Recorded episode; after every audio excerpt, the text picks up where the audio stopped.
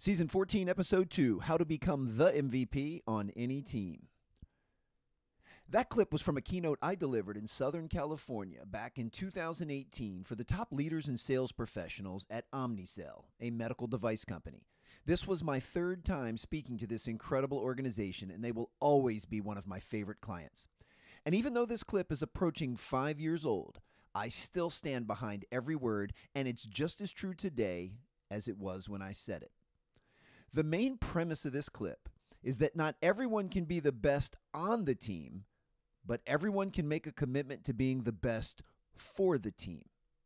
Every member of an organization, regardless of role, tenure, or title, can make the personal commitment to being an MVP. So, what is an MVP? An MVP is someone that knows their role, embraces their role, and strives to star in their role to the best of their ability. An MVP is someone that is very intentional about dishing out assists and goes above and beyond to add extra value as consistently as possible. An MVP is someone that puts we before me. An MVP is someone that shows up to work as the best version of themselves and asks, What can I do today to make a maximum contribution to my team? How can I help us inch closer to our North Star vision and mission? An MVP is someone that models and lives the organization's core values and stays deeply connected to the team's purpose.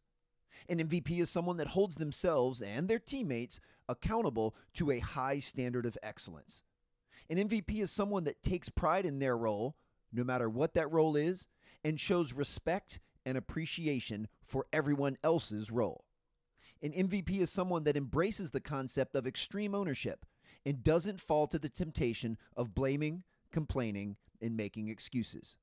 An MVP is way more concerned with doing what is right and doing what is best for the team than they are with getting the credit. Who is the MVP in your organization? Every team needs an MVP, so it might as well be you.